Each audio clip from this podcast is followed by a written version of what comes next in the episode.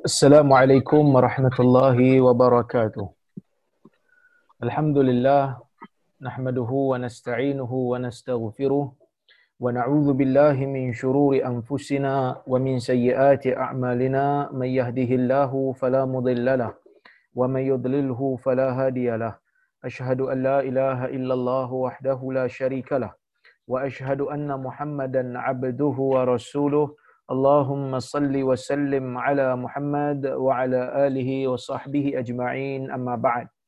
Muslimin dan Muslimat yang dirahmati Allah Subhanahu Wa Taala sekalian, Alhamdulillah pada malam ini kita dapat bersama-sama lagi berhimpun uh, untuk kita berbincang, berbicara, mengambil faedah daripada kitab yang ditulis oleh Al Imam An Nawawi rahimahullah.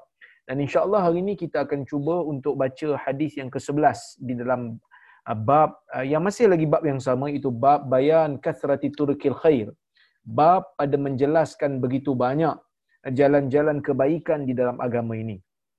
Kata Al-Imam An-Nawawi rahimahullah, Al-Hadi Ashar anhu anin Nabi sallallahu alaihi wasallam qal لقد رأيت رجلا يتقلب في الجنة في شجرة قطعها من ظهر الطريق كانت تؤذي المؤمنين أو كانت تؤذي المسلمين.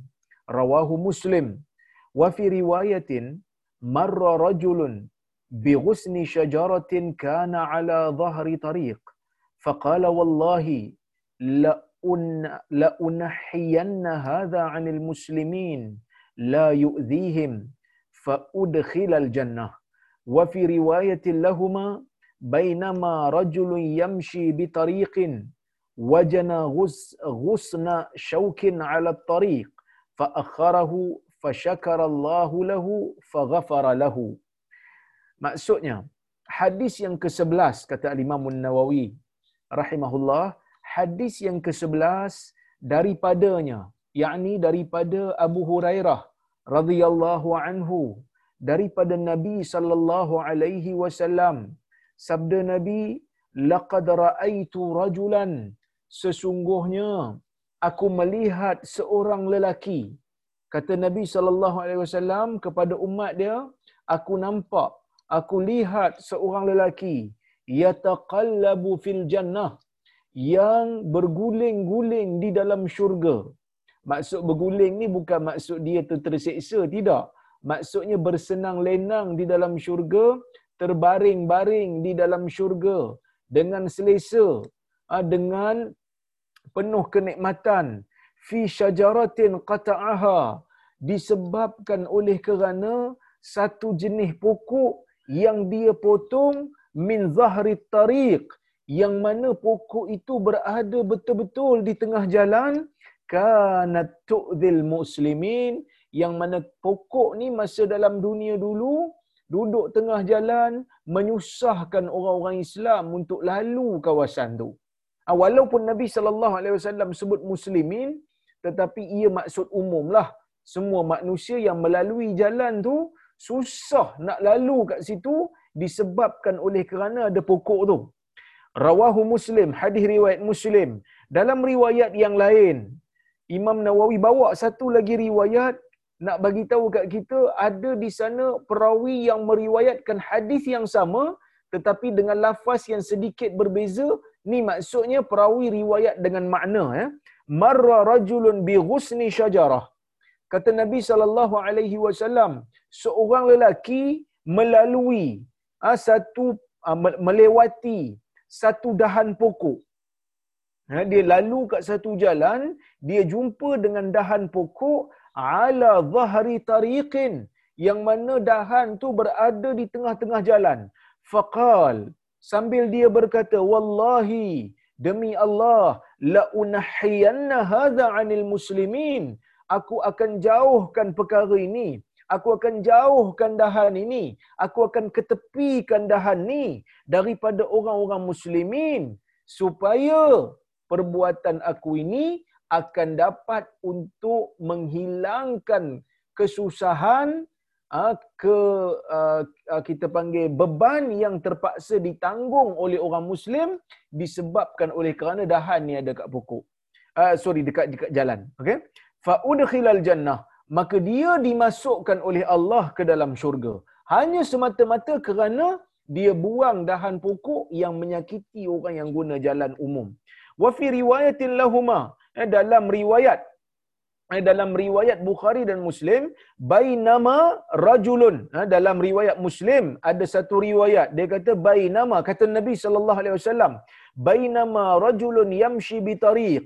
Ketika mana ada seorang lelaki sedang berjalan di satu jalan ah, wajada ghusna syaukin ya wajada ghusna syaukin dia menjumpai satu dahan ah, satu dahan pokok yang berduri ala tariq yang betul-betul berada di di tengah jalan. Fa akharahu kemudian dia jauhkan pokok ni yang berduri ini daripada jalan. Fa syakarallahu lahu. Allah Subhanahu wa taala menerima amalannya ini sebagai amalan baik. Fa ghafara lahu. Kemudian Allah menjadikan ia sebagai penyebab untuk Allah taala ampunkan dosa dia untuk Allah taala masukkan dia ke dalam syurga tuan-tuan dan puan-puan yang dirahmati Allah Subhanahu wa taala hadis ini kata Syekh Mustafa Bura mengandungi beberapa uh, pandang uh, beberapa faedah yang kita boleh ambil. Yang pertama fadlu izalati ma yu'dhin nas uh, fi mururihim min at-tariq uh, hadis ini bercerita ataupun hadis ini memberitahu kepada kita tentang kelebihan untuk menghilangkan sesuatu yang menyakiti manusia ketika mana mereka melalui sesebuah jalan. Maksudnya, membersihkan jalan ni merupakan amal baik seperti mana hadis yang kita baca dalam kuliah yang lepas iaitu yang Nabi kata wa adnaha imatatul adha anit tariq. Ha, yang Nabi kata al iman bid'un wa sab'una syu'bah. A'laha la qawlu la ilaha illallah wa adnaha imatatul adha anit tariq. Ha, maksudnya uh, yang paling rendah itulah yang di, yang cuba uh, dihuraikan oleh Nabi sallallahu alaihi wasallam dalam hadis yang kita baca ni. Walaupun Nabi sallallahu alaihi wasallam menyebutkan buang kotoran di jalan tu merupakan satu amal satu perkara iman yang paling rendah tetapi ia akan ia telah menyebabkan seseorang daripada kalangan orang muslim masuk syurga kerana dia. Ha, sebab tu saya kata tuan-tuan dan puan-puan, kita ni jangan ada rasa memperlekehkan perkara baik walaupun sikit. Perkara baik jangan sekali-kali rasa lekeh. Selagi mana ia baik, maka selagi itulah kita kena akui ia adalah perkara baik. Ha, selagi mana dia tak mengganggu benda lain, kadang-kadang kita kena susun jugalah prioriti kita. Ha, bila kita sedang berbicara benda yang besar, bila kita sembang benda kecil sampai mengabaikan perkara besar tu kenalah kita susun balik prioriti kita. Tetapi kalaulah kata buat benda-benda yang kecil ni tidak pun menyebabkan fokus kita kepada benda yang besar itu ter, terabai, tak mengabaikan benda wajib, tidak terpaksa melakukan perkara yang haram, kita teruskan perkara-perkara yang kecil, maka perkara yang kecil ni mungkin akan menyebabkan kita diselamatkan daripada neraka Allah. Mana kita nak tahu? Ha, jadi kita kena usaha benda-benda yang baik ni. Sebab tu ha, tuan-tuan dan puan-puan dan rahmati Allah sekalian dengan membaca kitab ha, dengan membaca kitab Riyadhus Salihin bab ni kita akan jumpa hadis-hadis yang bagi tahu kepada kita bahawasanya jalan-jalan kebaikan dalam agama ni terlalu banyak tu yang pertama yang kita tak mampu pun nak buat semua kita tak boleh dabik dada kata, ah, saya dah buat semua benda sunat. Tak mampu kita. Kerana ada saja benda-benda sunat yang kita tak mampu ataupun kita tak pernah tahu pun ia sunat. Ha, tak pernah tahu pun. Contohnya macam baru ni, ah, saya pergi kuliah di uh, uh, Selangor. Kebetulan, bukan Selangor, Kuala Lumpur lah kan. Ha, selalu panggil Selangor. Saya ada satu kuliah di Kuala Lumpur, yang mana kawan saya dijemput saya pergi ke sana. Baca, saya bacakan uh, sunnah datang menjadi tetamu di rumah orang ni di antara sunnah ni dalam hadis Abu Daud. Ah, seorang sahabat Nabi SAW mengatakan, Kana Nabi sallallahu alaihi wasallam idza ata baba qaumin lam yastaqbilil bab min tilqa'i wajhihi bal min ruknihi al-ayman aw al-aysar. Ha, hadis riwayat Abu Daud dengan sanad yang sahih yang mana Nabi sallallahu alaihi wasallam ni kalau dia datang ke rumah orang kalau dia datang ke pintu rumah orang nak minta izin bertamu nak minta izin jadi tetamu rumah orang tu kata sahabat lam yastaqbilil qibl lam yastaqbilil bab min tilqa'i wajhi. Nabi tidak akan menghadap terus ke pintu. Kalau datang rumah orang Nabi ni kalau datang rumah orang dia tak menghadap ke pintu sambil bagi salam minta izin masuk. Nabi tak pandang pintu. Bal min ruknihil aiman awil aisar. Bahkan Nabi akan berada di sisi kanan pintu ataupun kiri pintu. Kenapa? Kerana bila orang tu buka pintu, Nabi tak nampak apa yang ada dalam rumah orang tu. Kerana dalam hadis riwayat Al-Imam Al-Bukhari, kata Nabi sallallahu alaihi wasallam, "Innama ju'ilal basar" uh, sorry, sorry. "Innama ju'ila listizan min ajlil basar." Sesungguhnya dijadikan pensyariatan untuk minta izin adalah disebabkan tak nak kita melihat sesuatu yang tidak patut untuk tetamu lihat. Umpamanya kalaulah kata dalam rumah tu ada orang yang tak tutup aurat. Jadi kalau kita betul-betul menghadap pintu, kita akan nampak terus orang yang berada di dalam umpamanya. Maka sebab itu Nabi tak pandang ah, terus ke arah Nabi tak pandang terus ke arah pintu, sebaliknya belah kanan pintu ataupun belah kiri pintu. Bahkan benda ni tuan-tuan, adab datang rumah orang ni disebut dalam dalam Al-Quran. Allah Subhanahu wa taala berfirman, "Ya ayyuhalladzina amanu la tadkhulu buyutan ghaira buyutikum." Allah Allah Allah pesan kepada manusia, ha, kamu jangan masuk ke dalam rumah yang bukan rumah kamu. Ha, ya. Hatta tasta'nisu wa tusallimu ala ahliha. Sehinggalah ha, sehinggalah kamu ni minta izin dan kamu bagi salam ha, ke, ke dalam ataupun ke, ke, kepada pemilik rumah. Ya? Baik. Ini menunjukkan bahawasanya perbuatan ha, perbuatan kita datang rumah orang ni ada adab dan adab ini ditunjukkan di dalam sunnah Nabi sallallahu alaihi wasallam. Yang mana kalau kita amalkan, ya, kalau kita amalkan benda ni, kita akan dapat pahala walaupun kadang-kadang kita dok amal tapi kita tak tahu benda tu sunnah. Jadi bila tak ada niat dia tak jadi ibadat lah, rugilah. Ha, kalau kita buat kita tak tahu ia adalah sunnah tak ada niat maka tak ada tak adalah jadi ibadat. Lepas ni kita tahu oh ia sunnah. Oh lepas ni kita buat kerana kenapa? Kerana Nabi buat. Maka bila Nabi buat saya nak ikut Nabi maka dapat pahala tuan-tuan dan puan Kan? Contoh yang lain. Kadang-kadang kita rasa benda ni simple tapi ia dianggap sebagai satu perkara yang sunnah. Umpamanya saya nak bagi tahu. Dalam hadis Nabi sallallahu alaihi wasallam dalam hadis Bukhari, Nabi sallallahu alaihi wasallam didatangi uh, oleh seorang sahabat yang namanya Jabir. Kata dia, "Ataitun Nabi sallallahu alaihi wasallam" ya. "Ataitun Nabi sallallahu alaihi wasallam fi dainin kana ala abi, fadaqaqtul bab." Kata Jabir, satu hari aku pergi rumah Nabi sallallahu alaihi wasallam kerana aku nak berbincang tentang hutang yang ada pada ayah aku, hutang yang ayah aku tanggung sebab ayah dia dah meninggal disebabkan oleh kerana syahid dalam perang Uhud, maka dia pun uh, bagi tahu Jabir kata, ah, fadaqaqtul bab, aku pun ketuk pintu bagi salam kat Nabi SAW. Nabi kata, man? Nabi tanya siapa? Dia kata, ana. Saya. Nabi SAW terus tegur Jabir. Ana, ana ka'annahu kariha kata Jabir. Nabi kata, "Saya, saya." Maksud Nabi kata, "Saya tu siapa?" Bagi tahulah nama. Kadang-kadang kita datang rumah orang, kita ada buat perangai ini juga. Sebahagian lah, bukan semua. Kan kadang-kadang buat sebahagian.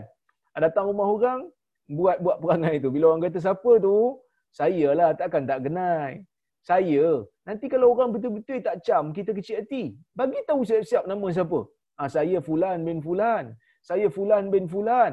Nabi sallallahu alaihi wasallam tidak suka ka'annaha ka'annahu karihaha. Nabi tak suka. Bila kita datang rumah orang orang tanya siapa? Kita kata saya. Bagi tahu nama. Kerana orang tak tahu dengan perkataan saya tu orang tak tahu siapa nama dia. Ha, itu kadang-kadang ada juga orang buat perangai begitu kadang-kadang telefon saya kan telefon dah lah nombor saya tak save lepas tu saya dah lah tengah uh, serabut kepala otak contohnya kan dia pun telefon Assalamualaikum, Waalaikumsalam. Ni Rozaimi ke? Saya kata, ya saya. Uh, saya tanya, ni siapa ni? Uh, tak kenal ke? Saya kata, siapa? Saya lah. Tak kenal ke? Ha, kadang-kadang rasa nak marah pun ada. Ha, bukan saya je nak marah, Nabi SAW pun tak suka. Jenuh pula kita nak kena fikir suara siapa tu. Kalau salah teka sekarang, kita sebut nama orang lain, dia merajuk pula. Oh, sampai hati kau tak ingat aku eh. Kita kawan lama. Daripada awal lagi kalau kau bagi tahu nama kau, selesai masalah. Ha, ini masalah yang kadang-kadang kita rasa macam benda ni tak memberikan apa-apa pahala. Tetapi kalau kita belajar hadis, kalau kita belajar sunnah, ha, kita akan tahu begitu banyak sebenarnya perkara-perkara yang dianggap sebagai ibadah di dalam agama ini yang sahih daripada Nabi sallallahu alaihi wasallam. Sampai tak ada masa dah kita nak pergi cari tarikat-tarikat tok guru yang hanya zikir-zikirnya melalui mimpi. Nah, sebab tu ada sebahagian tarikat-tarikat kadang-kadang dia amalkan zikir, dia kata ini mimpi tok guru saya, yang ni mimpi tok guru saya, yang ni tok guru saya mimpi, yang ni tok guru saya ha, dapat kasyaf yang ni tok guru saya jumpa Nabi dalam keadaan jaga. Kita kata semua tu tidak perlu sebenarnya. Kenapa baca kitab riyadhus salihin kita akan dapati sekadar buang kotoran di jalan pun boleh dapat pahala. Sekadar buang duri daripada jalan pun dapat masuk syurga. Maka tak perlu nak mereka-reka ibadat yang tidak ada sandaran di dalam dalil. Tak perlu kita duk fikir-fikir aku nak buat reka ibadat apa waktu ni eh? Kerana semua ibadat ni aku rasa macam dah boring nak buat. Terlalu banyak tuan-tuan dan puan-puan ibadat yang kita boleh meraih pahala daripada Allah Subhanahu Wa Taala ha, dalam dalam kehidupan kita. Baik. Itu yang disebutkan oleh Syekh Mustafa Bura. Kemudian dia kata wal hasa ala fi'li kulli ma yanfa'ul muslimin wa ma yub'idu anhum ad-darar. Dan hadis ni memberikan galakan kepada kita untuk melakukan perkara yang memberi manfaat kepada muslimin dan boleh menjauhkan mereka daripada mudarat. Ha, walaupun kita rasa macam benda tu kecil. Selagi mana perkara itu memberi manfaat kepada mereka, selagi mana perkara itu boleh menjauhkan mudarat daripada mereka, kita buat. Ha, walaupun ada orang yang bantah, walaupun ada orang yang pelekeh, walaupun ada orang yang tak suka, kita buat. Kerana benda ni memberikan manfaat kepada orang-orang mukmin secara khusus dan kepada manusia secara umum. Sagi bila kata secara muslim saja kepada muslim saja kita dok bayang muslim ajalah. Orang kafir tak payah buat baik kepada mereka. Buat baik kepada orang kafir pun dapat pahala. Ha, buat baik kepada anjing pun dapat pahala dalam hadis yang kita baca pada kuliah yang lepas. Nabi cerita anjing. Kan? Nabi cerita tentang anjing. Yang mana anjing tu dalam Islam kira macam haiwan yang najis. Najis sungguh lah sampai nak kena basuh. Ha, sampai nak kena sertu dengan air tanah sekali ni. Enam kali dengan air biasa. Punya kotor. Tapi bagi minum ke anjing ni pun dapat masuk syurga.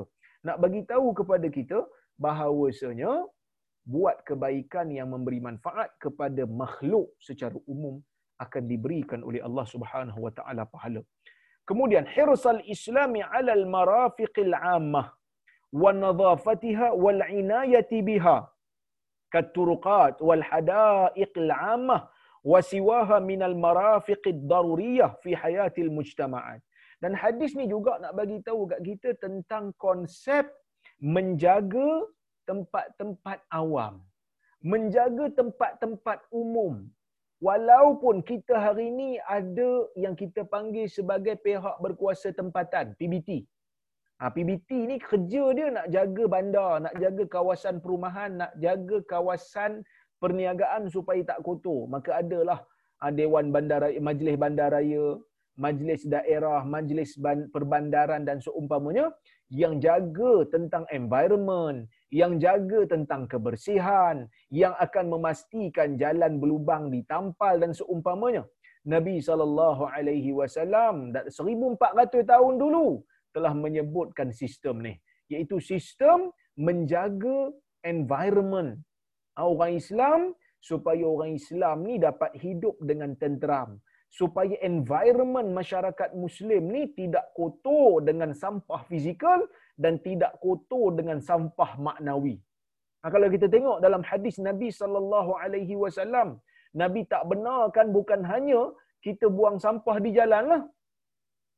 Maksudnya kalau kita ni nampak sampah, nampak benda kotor di jalan kita buang dapat pahala. Kalau kita tak buang sampah di jalan kerana nak menjaga hak jalan pun dapatlah pahala. Kerana buang pun kalau kita nampak orang buang, kita tolong ambil dan letak dalam tong sampah di tempat yang sebaiknya supaya orang tak susah dan tak bahayakan orang lain pun dapat pahala. Kalau kita tak buang daripada awal, ada sampah, sampah yang kita nak buang, kita tak buang di jalan. Kita letak dalam poket. Ish, ini sekarang kotor pula jalan ni. Nabi tak bagi kotorkan jalan. Kita ambil sampah tu, kita masuk dalam plastik sekejap. Kita masuk ke dalam poket kita sekejap. Nampak tong sampah buang. Kerana Nabi SAW perintahkan kita untuk jaga kebersihan kita dapat pahala. Ha, kita dapat kita dapat pahala. Yang mana Nabi sallallahu alaihi wasallam berusaha untuk ajar umat dia buang benda-benda kotor dan menyusahkan di jalan, jaga kebersihan, kebersihan tempat awam wal inayati biha dan menjaga ha, kelestarian benda-benda ni, ya. Katuruqat seperti jalan-jalan wal hadaikil amah, taman-taman umum wasiwaha dan selain daripadanya di yang mana di, yang dianggap sebagai tempat-tempat daruri, tempat-tempat yang mesti dijaga fi hayatil mujtamaat. Dan Nabi sallallahu alaihi wasallam bukan hanya nak jaga benda-benda yang fizikal, Nabi juga nak jaga benda-benda yang maknawi. Sebab itu Nabi SAW tak benarkan kita buat maksiat terang-terangan dan berbangga dengan maksiat. Ah, di samping kita buat tunjuk ke orang. Buat maksiat salah, berbangga sambil tunjuk ke orang pun salah. Yang Nabi sebut dalam hadis, kullu ummati mu'afa illal mujahirin. Ah, setiap daripada kalangan aku ini akan dimaafkan oleh Allah. Kecuali dimaafkan ni maksudnya tak uh, aib dia berhak untuk disembunyikan kalau orang lain tahu. Illal mujahirin kecuali orang yang berbangga dengan maksiat. Apa dia? Orang yang buat dosa kemudian dia bangga-bangga cerita ke orang lain. Ha jadi Nabi sallallahu alaihi wasallam tak benarkan kita ni buat maksiat satu hal, nak bagi tahu maksiat kepada orang pun satu hal, jangan buat. Kesalahan ini kesalahan yang kita panggil kesalahan yang berbeza dan terasing. Buat maksiat satu dosa, bagi tahu ke orang satu dosa. Tunjuk depan orang pun satu dosa yang berbeza. Kenapa? Kerana dia merosakkan environment. Yang ni kita kena hati-hati dan kita kena jaga ya. Tuan-tuan dan puan-puan yang dirahmati Allah Subhanahu wa taala sekalian, kita tengok hadis yang berikutnya ya. Al-thani ashar kata Imam Nawawi rahimahullah, Al-thani ashar anhu qal qala Rasulullah sallallahu alaihi wasallam man tawaddaa fa ahsana al-wudu thumma ata al-jum'ata fastama'a wa ansata ghufira lahu ma bainahu wa bainal jum'ah wa ziyadatu salasati ayyam wa man rawahu muslim yang bermaksud hadis yang ke-12 daripada Abu Hurairah radhiyallahu anhu katanya Rasulullah sallallahu alaihi wasallam bersabda man tawaddaa fa ahsanal wudu. Sesiapa yang berwudu lalu disempurnakan wuduknya diperbaiki wuduknya summa atal jumuah. Kemudian dia pergi untuk salat jumaat ah summa atal jumuah dia pergi salat jumaat yang mana salat Jumaat tu di masjid lah. Dia pergi masjid. Fastama'a. Sambil dia mendengar khutbah di masjid. Wa ansata. Kemudian dia diamkan diri dia. Ghufira lahu ma bainahu wa bainal Juma'ah. Akan diampunkan dosanya antara dia antara waktu tu sehingga waktu Jumaat wa ziyadatu salasati ayam ditambah dengan tiga hari.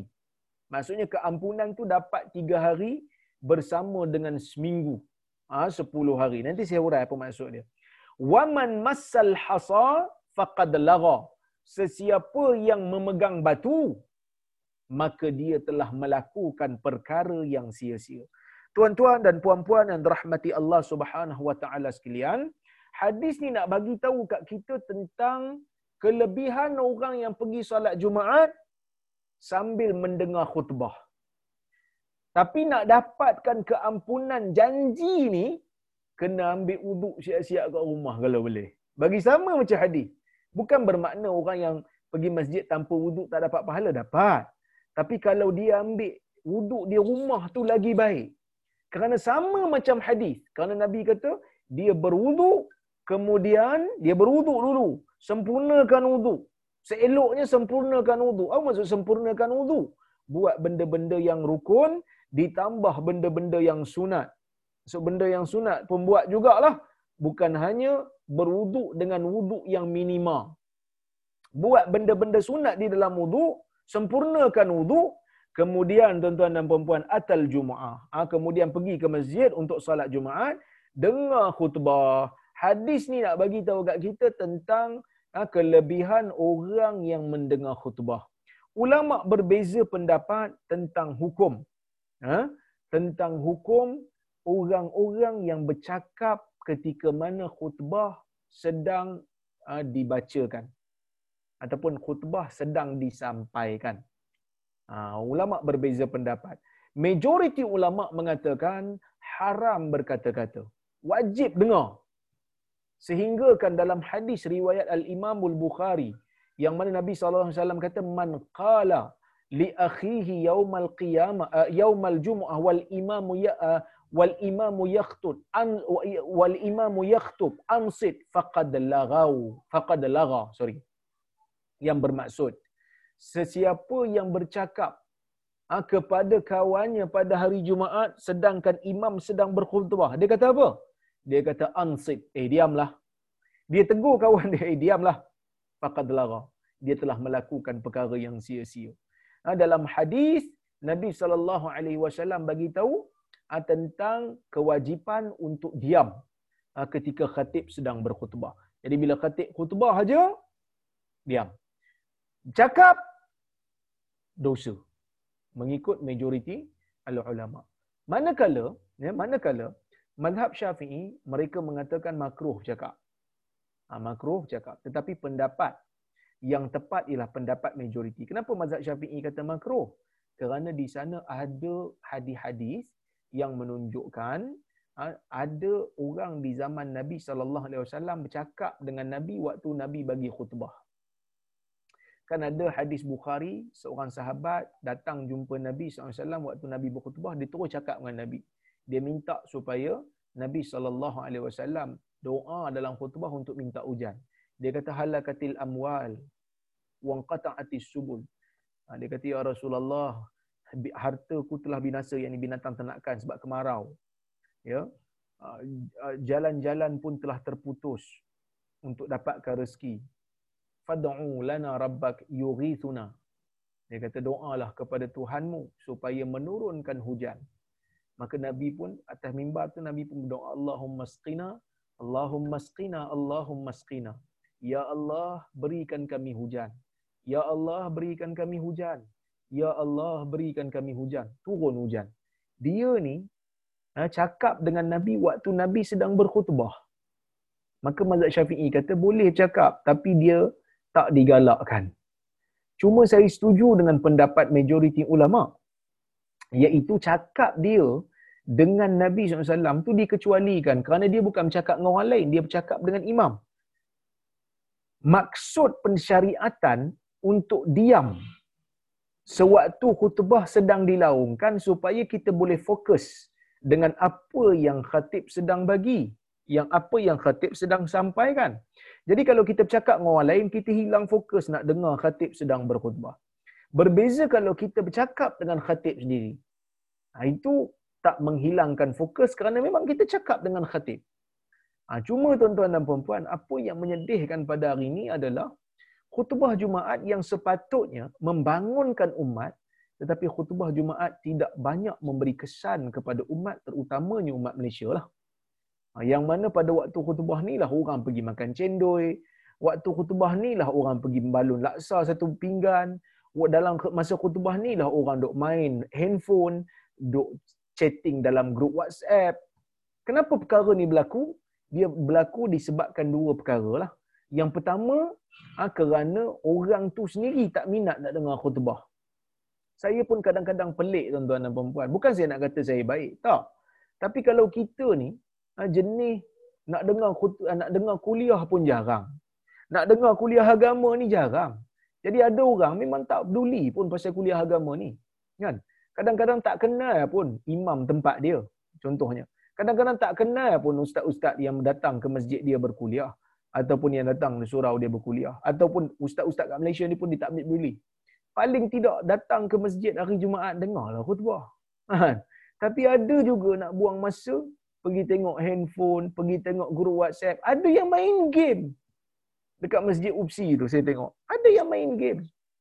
Punyalah tuan-tuan dan puan punyalah tak tahan sabar. Tunggulah habis salat dulu. Kerana waktu ni, waktu Allah Ta'ala seru manusia untuk dengar peringatan. Allah Subhanahu Wa Ta'ala turunkan ayat di dalam Al-Quran dalam suratul Jumu'ah. Kata Allah, Ya ayyuhalladzina amanu idha nudiya lissalati min yawmil Jumu'ah fas'au ila zikrillahi wa dharul bay' Zalikum khairul lakum in kuntum ta'lamun. Wahai orang-orang yang beriman, Allah Ta'ala kalau ada benda-benda yang penting yang Allah Subhanahu Wa Ta'ala nak sampaikan, kebiasaannya dia akan sebut dengan ya ayyuhalladzina amanu. Maksudnya Allah Taala panggil orang-orang yang beriman, ya. Orang Allah Taala panggil, menunjukkan bila Allah Taala panggil tu kita kena dengar lah sebab Tuhan panggil. Ya.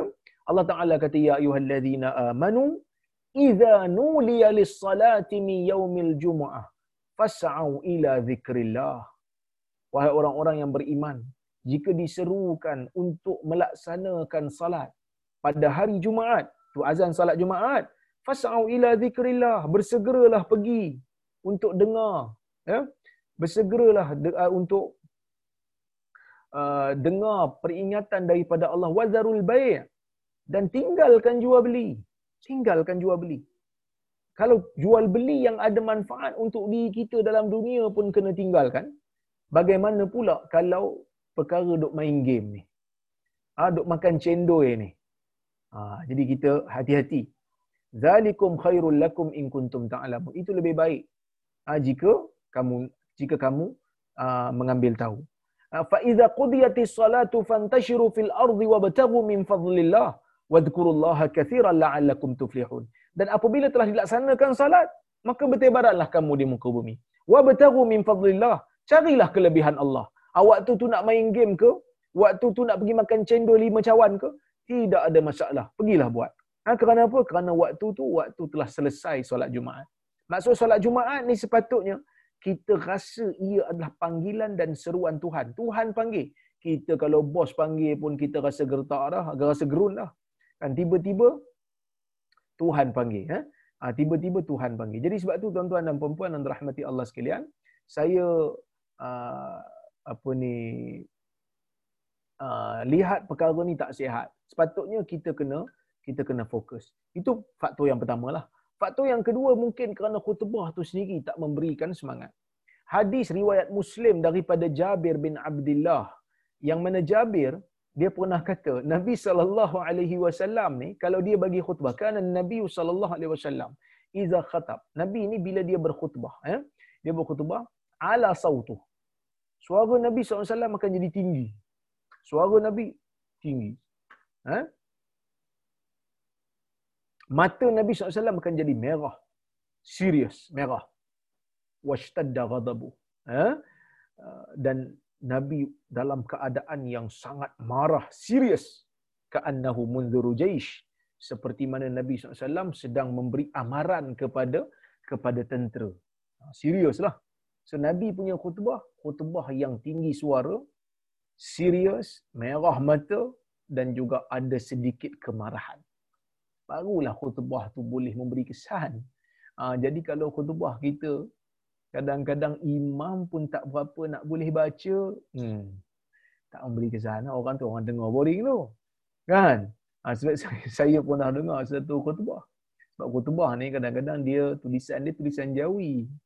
Ada beberapa perkataan tu kadang-kadang bila tulis Jawi tu orang tak tak boleh nak baca imam pula jenis tak nak tak nak study dulu. Patutnya kita dapat khutbah petang Khamis tu bacalah dulu sebelum naik mimbar ke jemaah tu. Tapi dia tak baca dulu. Atas tu baru nak baca. Dia pun tak apa nak faham. Satu khutbah saya dengar. Di Selangor, masa tu saya tengah buat master kat UIA, saya semayang dekat Masjid Selangor. Dia kata, janganlah kita se-warning-warningnya.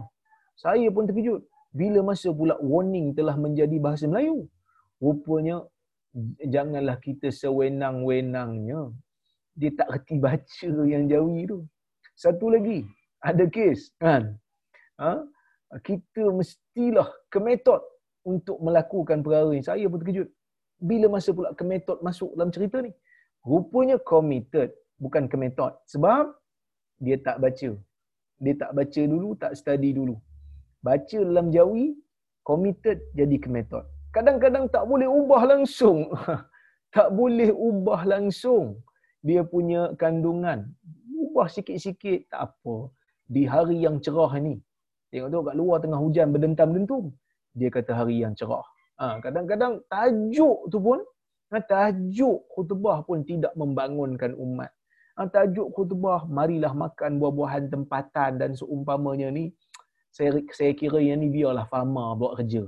Ha, kita khutbah Jumaat membangunkan jiwa manusia, menjadikan manusia ingatkan akhirat, nak berjuang untuk untuk membangunkan umat, membangunkan negara. Tapi malangnya benda ni tak berlaku lah. Ha, sepatutnya berlaku tapi tak. Tak berlaku maka orang pun rasa khutbah Jumaat tidak menghidupkan jiwa. Ha, khutbah Jumaat tak menjadikan kita ni orang yang nak dengar yang tertunggu-tunggu. Dia tak macam negara Arab. Negara Arab dia bukan baca khutbah, dia bagi khutbah, dia memberi khutbah. Memang imam terlompat-lompat di atas mimbar. Begitu semangat kita menunggu-nunggu khutbah imam. Bahkan kadang-kadang imam khatib memberi khutbah ni ada pula part 1 and part 2. Ha, minggu ni dia cerita tak habis. Tak apa, kita sambung minggu depan. Minggu depan orang tertunggu dia nak cakap pasal pasal isu yang sama. Itu baru khutbah Jumaat yang memberikan kesan kepada masyarakat. Ya, memberikan kesan kepada masyarakat. Jadi sebab tu tuan-tuan dan puan-puan, sepatutnya kita kena buat sesuatu lah pada khutbah ni. Ha, sepatutnya, ialah kena bagi kursus sikit lah pada orang nak bagi khutbah ni. Biar biar dengar. Biar dia, bila orang dengar tu, orang pun akan jadi semangat. Ha, saya pernah dengar satu khutbah dekat Johor. Saya balik kampung. Isteri saya orang Johor. Kan? Satu masjid saya nak, nak cerita lah negeri mana kan. Uh, apa ni? Uh, daerah mana. Tapi kat Johor lah. Imam dia baca khutbah. Sengau. Saya saya masa tu saya macam tutup pegang hidung je sebab nak tergelak. Ha, dia punya bacaan tu memang sangat sengau. Bukan saya nak kutuk orang sengau. Tapi saya nak kata, bila dia bercakap, elok pula. Bila di atas tu dia macam sengau sikit. Saya pun tak faham. Mungkin dia tak biasa kot. Mungkin dia pun nervous juga kot. Imam tu imam tua sikit lah. Ha, saya ingat kalau kita rakam, kita bagi dia dengar, dia pun kata, siapa Tok Khatib ni teruk sangat. Ha, sedangkan dia tak sedar tu dia. Ha, jadi, kita kena buat sesuatu. Ha? Sekarang ni orang lebih tunggu tazkirah sebelum khutbah berbanding khutbah tu sendiri. Kadang-kadang khutbah kan, sebelum khutbah kan ada tazkirah dulu. Ada tazkirah setengah jam. Kalau zuhur pukul satu setengah, pukul satu ada ustaz bagi tazkirah dulu. Ha, tazkirah tu lagi memberi semangat kepada orang yang dengar daripada khutbah tu sendiri. Sepatutnya khutbah tu jadi macam tazkirah. Ha, kan? Jadi tuan-tuan dan puan-puan rahmati Allah sekalian, kita kena buat sesuatu. Ha? Siapa kena buat? Ha, golongan ustaz-ustaz lah kena buat. Siapa? Bukan saya. Saya kat universiti tak ada kuasa. Saya pun sendiri tak boleh baca khutbah kat negeri Perak. Ha, sebab dilarang. Sebab tak, tak, saya tak ada tauliah. Ha, saya boleh mengajar kat universiti je lah. Saya boleh mengajar kat universiti. Tapi orang-orang yang ada, yang berada di bahagian pengurusan masjid, dia kena ubah lah. Dia kena bagi dia kena bagi kursus, dia kena bagi latihan kepada mereka-mereka ni supaya bila bagi khutbah, orang nak dengar. Dan dia diam. Kena diam. Wa ansata. Diam ghufira lahu ma bainahu wa bainal jumu'ah wa ziyadah. Dia akan diampunkan dosa dia antara Jumaat ke Jumaat dan tiga hari. Ya. Dan sesiapa yang memegang batu, dia telah melakukan perkara sia-sia. Okay. Kita tengok apa uh, faedah yang kita boleh ambil daripada hadis ni. Kata Syekh Mustafa Bura ketika mensyarahkan hadis ni dalam kitab dia Nuzhatul Muttaqin. Kata dia, afadal hadis al-hatha ala tahsinil wudu wa itmamihi wal muhafazati ala salatil jumu'ah. Hadis ni, hadis yang kita baca ni memberikan pengajaran kepada kita tentang galakkan untuk memperbaiki wudu, menyempurnakan wudu. Bila kata memperbaiki dan menyempurnakan tu, ada wuduk yang sempurna, ada wuduk yang biasa-biasa dan ada wuduk yang tidak sah. So wuduk ni ada tiga level lah yang tak sah maka salat tak sah bahaya ada satu lagi minima aja ambil benda-benda rukun aja tak basuh tiga kali ah, tak sapu telinga, tak apa ni? Tak mulakan yang kanan dan seumpamanya. Tak berdoa, ah, lepas wudu kemudian tak kumur dan tak istinsyak masukkan tang apa ni masukkan wudu ah, masukkan air wudu air, air dalam hidung dan seumpamanya ha? jadi dia tak buat kalau tak buat tu tak dapatlah pahala lebih kena buatlah kerana itu adalah adalah sunnah wa itmamihi dan dia menyempurnakannya wal muhafazati ala salatil jumuah dan kita kena kita kena uh, memelihara solat Jumaat. Cuma saya nak bagi tahu pada tuan-tuan dan puan-puan yang rahmati Allah sekalian. Wuduk ni tuan-tuan dan puan-puan. Kalau kita tengok dalam hadis tak sama macam mana yang orang Melayu ambil pada hari ni. Ha, ha saya sebut begitulah. Wuduk ni Nabi SAW dia akan basuh tangan dulu. Nabi baca bismillah. Ha? Sebab Nabi sebut dalam hadis Nasa'i, Nabi kata, tawadda'u bismillah. Beruduklah kamu dengan bismillah. Kemudian basuh tangan tiga kali. Sampai bersih. Kemudian ambil air wuduk. Cedok air wuduk dengan tangan. Kumur. Kumur dengan air yang sama sedut. Buang. Sambil memegang uh, sambil tangan kiri memegang hidung. Buang. Ambil lagi air. Buat benda yang sama. Kumur dengan air yang sama sedut. Buang dengan uh, dengan apa ni pegang tangan kiri pegang hidung buang. Kemudian buang kumur tiga kali. Kemudian baru basuh muka. Tiga kali. Ha? kemudian tangan mulakan dengan tangan kanan tiga kali. Sambil kita apa ni menyelat. Ha, celah-celah jari ni. Ha? kiri tiga kali. Kemudian tang kepala ni kepala ni biasanya orang yang tak mengaji ataupun di sekolah rendah dia akan ambil air cek sikit je. Kan? Ambil air cek cek cek ha, ha. Sebab apa? Sebab dia kata kita mazhab Syafi'i. Mazhab Syafi'i sikit je. Tak salah faham tu. Mazhab Syafi'i kata yang tu minima. Dan saya pun pegang pendapat tu. Minima tu untuk menjadikan wuduk sah. Minima tapi seelok-eloknya bukan dengan sapu sikit.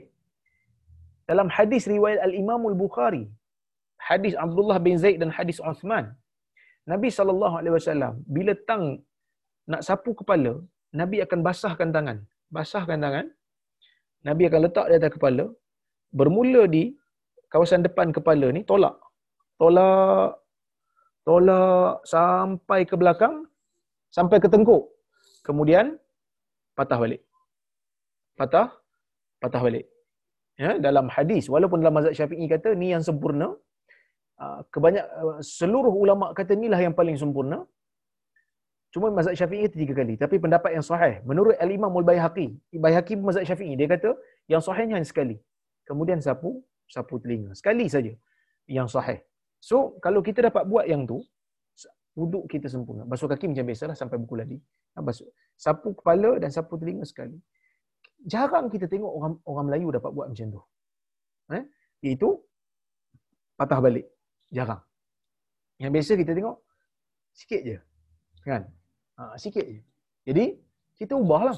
Kerana kesempurnaan wudu adalah seperti mana yang ditunjukkan oleh Nabi SAW. Ha, kita salah faham. Kita ingat bila di mazhab Syafi'i kata minima basuh sikit, kita basuh sikit. Sedangkan kita boleh sapu semua. Kalau boleh sapu semua, sapu keseluruhan kepala dan patah balik. Ha, cuma ada isu lah sikit. Kalau orang perempuan rambut panjang macam mana kan? Rambut panjang, tiba-tiba nak patah balik, ha, keluar daripada bilik air, mengeribang rambut, apa ni, suami pun terkejut. Kan? Ha, janganlah. Orang perempuan diberi kelonggaran, tak payah patah balik. Ha? Hanya pekup saja sampai ke belakang, sudah. Tak perlu patah balik kerana rambut dia panjang. Sama juga macam lelaki yang rambut panjang. Tapi si eloknya, patah balik. Ya? Namun kalau orang lelaki, dia tak, dia tak perlu jaga rambut dia sangat. Kan? Patah balik. Tidak menjadi tidak menjadi masalah. Baik. Kemudian hadis ini juga bagi tahu fadla salatil Jumaat, kelebihan salat Jumaat. Wahia wajibah ala kulli muslimin hurrin zakarin aqilin balighin muqim. Dan dia wajib ke atas orang yang uh, muslim, merdeka, lelaki, berakal, balik dan bermukim. Orang musafir tak wajib salat Jumaat.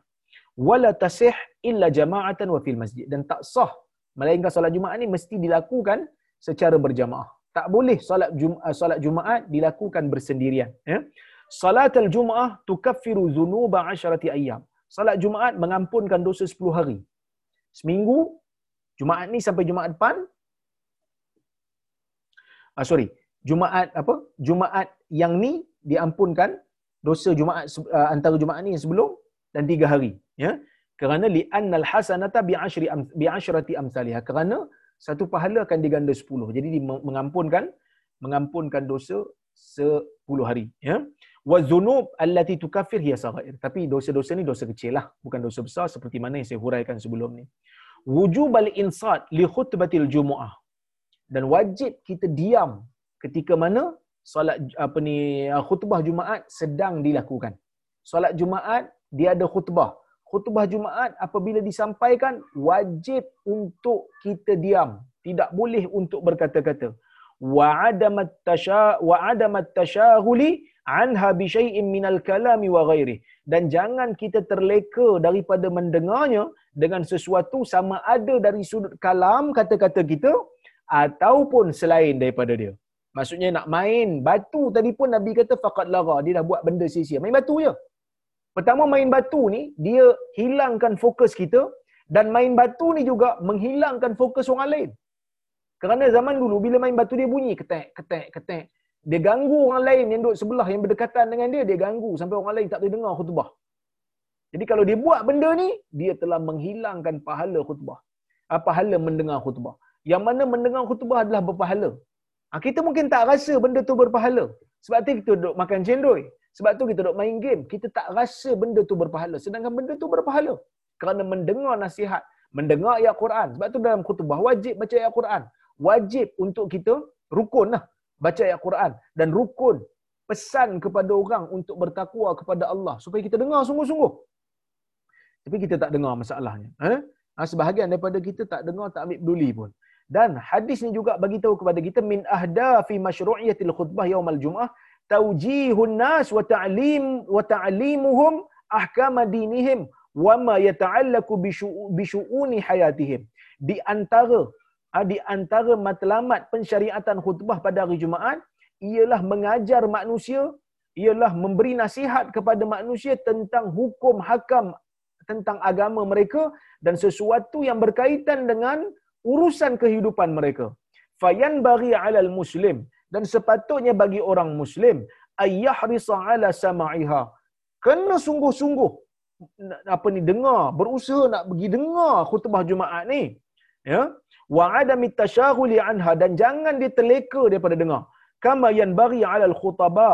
Begitu juga dia kata, sepatutnya bagi orang yang memberi khutbah, iaitu khatib-khatib ni, ayyuhsinu ardaha kena memperbaikilah cara menyampaikan khutbah tu. Ni Syekh kata eh.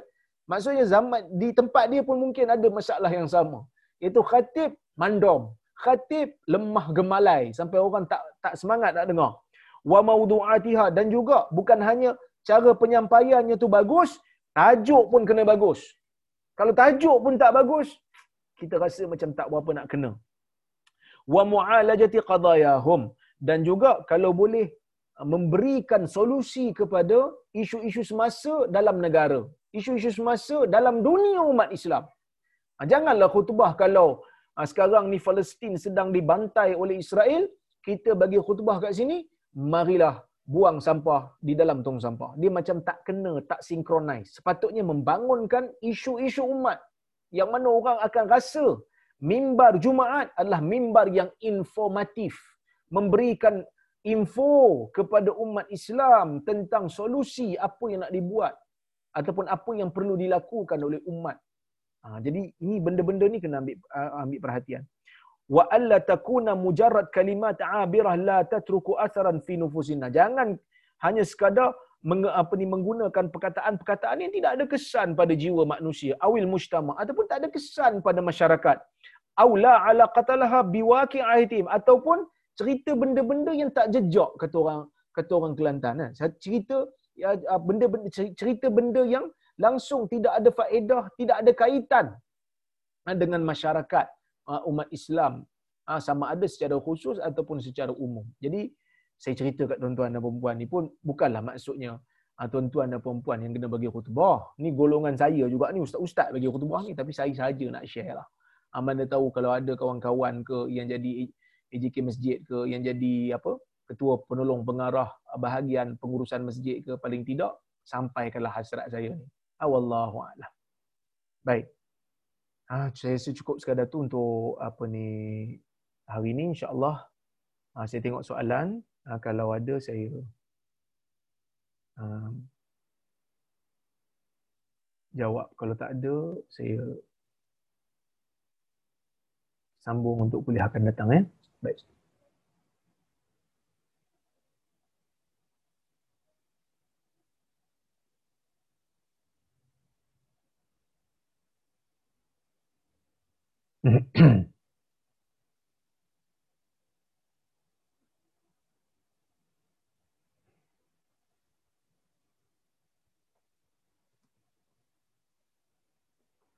Okay.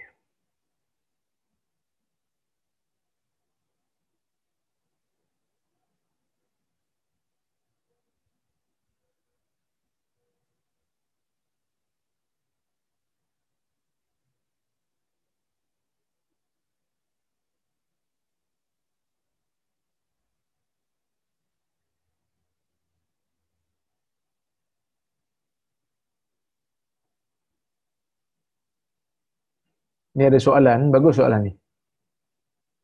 Assalamualaikum doktor. Waalaikumsalam. Adakah binatang untuk dimakan yang ditangkap oleh anjing buruan perlu dicuci dengan satu kali air bercampur tanah ataupun enam kali air bersih? Ha, tadi cerita pasal anjing kan. So ada soalan lah. Dia kata kalau kita bela anjing untuk memburu, ya, kalau kita bela anjing untuk memburu, jadi anjing tu dia tangkap haiwan yang kita suruh dia tangkap tu dengan mulut dia. Jadi perlu tak kita sama bekas gigitan anjing tu? Ulama berbeza pendapat, ada dua pandangan. Pandangan yang pertama mazhab Syafi'i dan juga mazhab Hambali, mereka mengatakan tempat yang anjing tu gigit perlu untuk disamak. Ha, perlu untuk disamak kerana ada air liu anjing kat situ. Ya. Ha, inilah pendapat yang dipegang oleh mazhab Syafi'i dan pendapat yang dipegang oleh mazhab Hambali. Ha, Hambali dan juga um, Syafi'i kata kena bas, uh, kena kena basuhlah. Baik. Manakala salah satu pendapat yang dipegang oleh sebahagian ulama mazhab Syafi'i dan sebahagian ulama mazhab Hambali yang lain dan pendapat inilah yang dipegang oleh Syekhul Islam Ibn Taimiyah dan juga dipilih oleh Syekh Ibn Usaimin seorang ulama daripada Saudi yang mana mereka mengatakan tidak perlu. Kenapa? Kerana ia dimaafkan. Sebab apa dimaafkan? Kerana Allah Subhanahu Wa Taala tidak menyebutnya di dalam Al-Quran ketika mana Allah Taala membenarkan kita untuk makan apa yang apa yang ditangkap oleh anjing tu. Allah Taala sebut dalam Quran, "Fakulu mimma amsakna alaikum wadhkuru smallahi alaih."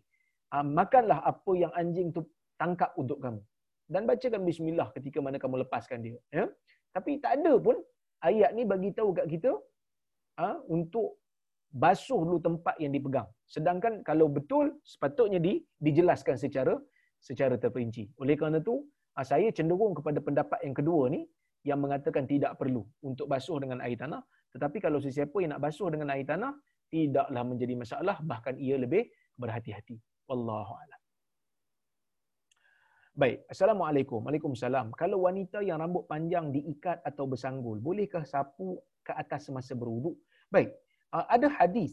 Uh, hadis Rubaiyah uh, bintu Muawiz kalau tak silap saya yang mana dia perempuan ya dalam hadis riwayat Imam An-Nasa'i Nabi SAW memberikan keringanan kepada orang yang sanggul ni untuk tak buka utama bila dia nak berwudu hanya sekadar cukup hanya sekadar menekapkan saja di atas rambut saja begitu.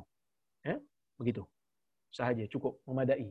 Ya tidak perlu untuk patahkan kembali kerana takut uh, sanggul tu akan terungkai. Nah, wallahu alam.